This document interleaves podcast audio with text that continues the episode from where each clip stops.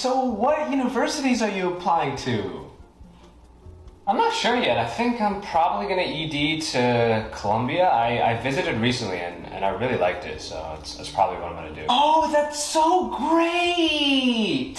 What the fuck? I was gonna apply ED to Columbia. Oh yeah, the campus is so beautiful, and I just love New York City. I think it's it's really the best place on earth. What about you? Where where do you think you're gonna apply early? Well, you know, like Harvard. You know, I, I think I think yeah, that's, that's probably that's probably where I'm gonna go for. Yeah.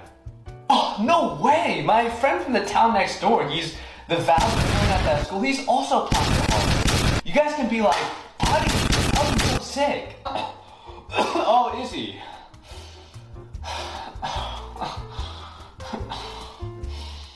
Yeah, yeah, yeah. If you if you want his number, you know, you grab some coffee with him, talk about Harvard and how good of a university it is, and This motherfucker's never getting it. Short Cast Club